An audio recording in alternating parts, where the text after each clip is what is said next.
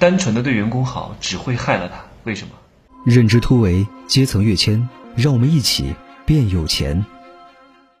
Hello，大家好，我是真奇学长，现在是二十二点四十二分啊。呃，我一直都认为人性并不是善的，人性是恶的，人性本恶，这是我一直持有的观点。为什么要通过制度、法律、准则、规则、道德？它就是限制人性的恶。如果你任其发展啊，不加任何的阻挠，一定是一个混乱的社会。所有的人都会把他罪恶的一面展现出来。为什么在欧美发达国家，他们人都很善良？是因为他们的规则边界感非常清晰。他们知道，他们如果做错了事情，犯了一些道德上的错误，将会对他们的人生产生非常大的影响。譬如说，他在地铁里面啊吃东西。譬如说他坐地铁投投那个逃票啊，比如说他不还信用卡账单啊，在日本啊，在日本你偷拍别人都是会受到别人的呵斥的啊。我上次在日本在东京健身，按照常理啊，我已经算是一个比较有礼貌的人了啊。我在那个健身房面前啊，对着镜子来拍我自己，结果后面有一个小哥说：“哎，你不能拍哦啊。” Don't picture 啊！我说啊，真纳纳闷了，我没拍他啊，真的是。但是哈，我拍我自己的同时，镜子里的这个这个这个反射是能够把它拍进去的。所以这是一个非常重隐私的国家，在日本的手机都是没有拍照的声音的。而且我越来越发现，你不能一味的对别人好，因为你对别人好是要让别人感觉到你的好是。有一定条件付出的，而不是无谓的好。这种无谓的好，别人不会感恩戴德，别人只会觉得，因为人都喜欢别人对自己好。就比如说找工作吧，你们都希望工资待遇高、福利好、资源足、管理人性化、上司和善好沟通。但是我要讲句实在话，如果一个公司真的给了你这些东西啊，让你非常轻松的赚到了很多钱啊，对你非常关心、体贴入微啊，公司资源天天给你用啊，每天出差。啊，头等舱、五星级酒店啊，上司对女生的言言听计从，哇，真的是把你供起来当你当菩萨。我觉得你得到了这些东西之后啊，你并不会变得更努力，你也不会更珍惜，你懂吗？你不会，你反而会觉得这些东西都是你应得的，你还想要更多，你不会满足的。人是不会满足的，人只想要更多，这是人性，亘古不变的东西。啊，就是人性，所以要通过各种各样的制度、规范、合同，把人性的恶给他圈在牢笼里面。所以我觉得，对员工一味的好、一味的付出、一味的给他东西，一定不行，一定要奖惩分明，一定要他。我我讲一句这个话哈，这个话叫什么？这个话叫“人性本贪，人性本贱，人性总是畏威而不怀德”，你懂吗？是什么意思？是什么意思？就是说，呃，人冒犯一个爱戴的人，比冒犯一个畏惧的人有更少的顾忌，懂吗？就是，你看古往今来哈，真的当好人是没有出路的。人对恩义的这种感怀是很廉价的，因为只要有更有利的选择，他就马上可以建立放义的。所以你不要试图用金钱去考验人性，真正能够起到有效的约束，就是管理，就是奖惩。就是对力量和权威的崇敬，是对他付出的代价的畏惧，这就是我觉得一个行之有效的管理手段。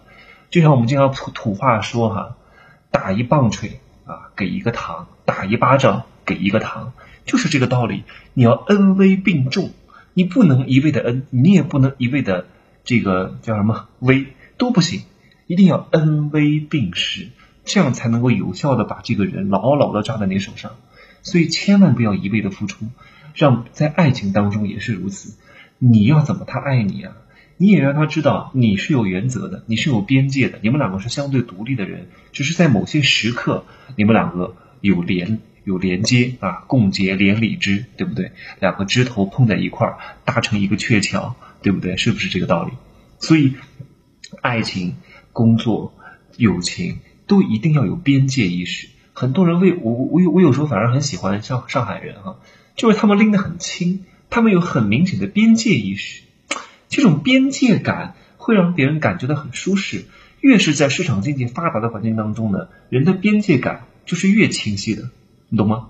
你要知道，如果你要懂得这种东西，就是懂得恩威并重的话啊，懂得用威严、用权力、用用奖惩去管理团队的话，你的组织和团队才会更有战斗力。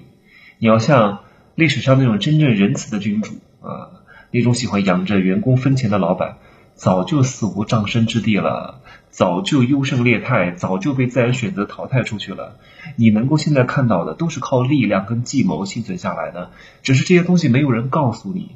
不要天天傻白甜一样，天天想着啊，我是一个好人。我告诉你，老实人在我这里根本就不是一个好词儿。什么好人坏人，根本就没有好人坏人。杀人犯也可能是好人呢，只是他一时冲动杀了人而已，不能有这么明显的泾渭分明。什么我是好人，他是坏人，没有的。坏人也会干好事，好人也会干坏事，本来就是混沌的，混沌初开嘛。所以各位可以多听听我讲的《封神之课》哈，《封神课》。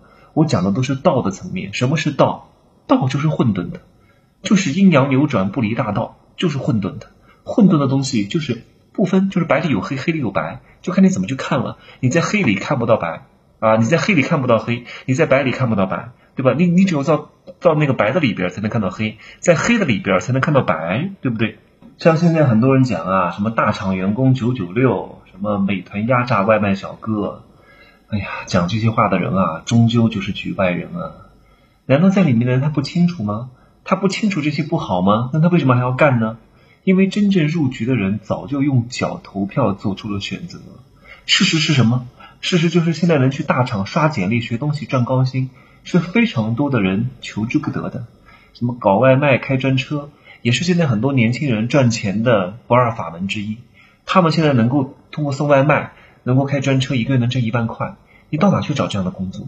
啊，而且时间相对来说比较自由啊，就是辛苦一点而已。所以他们也很清楚，他们得到这些东西要为这个东西付出什么。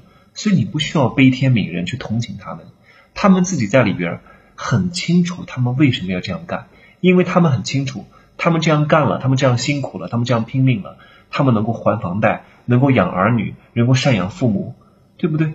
所以。他们在乎的不是什么人性化的管理，也不是什么对他们关怀不关怀、尊重不尊重，这些都不重要。重要的是他们要赚钱，他们需要持续的赚钱，这些钱就是他们以后的积累啊，就能还房贷啊，对不对？就能够给孩子买奶粉啊。所以啊，像这些大厂、大平台，就是靠着这种极致的效率啊，才领先了同行半个身位。所以必须要在资本的磨盘上争取持续的领先。这个才是真实世界的共赢，对不对？所以千万不要悲天悯人，你永远不是局内人，你永远都不能够体会到他们为什么要这样做。人做一件事情啊，一定是有动力的，他做任何事情都是有目的的，而且这个目的他也很清楚，他经过深思熟虑的。就像一个人天天就知道要考公务员，要在稳定的体制内单位工作，你非得跟他说你要去创业。就算创业再好，他也不会去的，因为他已经用脚投票做出了选择。所以你讲的再好啊，你讲的再有道理，他都不会去的，因为他已经做过了衡量。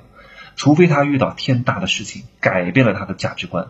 人不能被说服，只有被天启。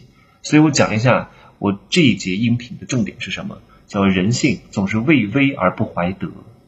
好好的体谅这句话，畏威而不怀德，这不是批判。而是基本的事实，非常广泛的适用于各大企业管理、人际交往的人和人之间的协作。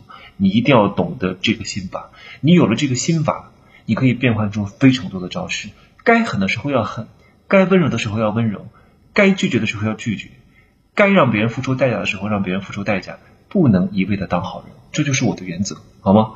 就是有时候让别人对你又爱又怕，反而很好玩，反而很好，真的。你们体会一下，不然的话，你永远就会被自己的这种畏手畏脚，为自己的这种不敢拒绝而啊心痛，而焦虑，而自责，好吗？来，那今天我就讲，我就讲这么多哈。来，关注我的新浪微博真奇哈，就搜索我的名字就行了，不用再加美学小神了，字儿太多了，很多人不愿意打。第一个就是我，搜索我的名字就可以了哈。我在喜马拉雅的主页上也有我的微博链接，好吗？那我们。明天再见吧，我这两天有点忙哈，明天还要主持一啊不去去那个一家上市公司去给他们做内训，好吗？拜拜。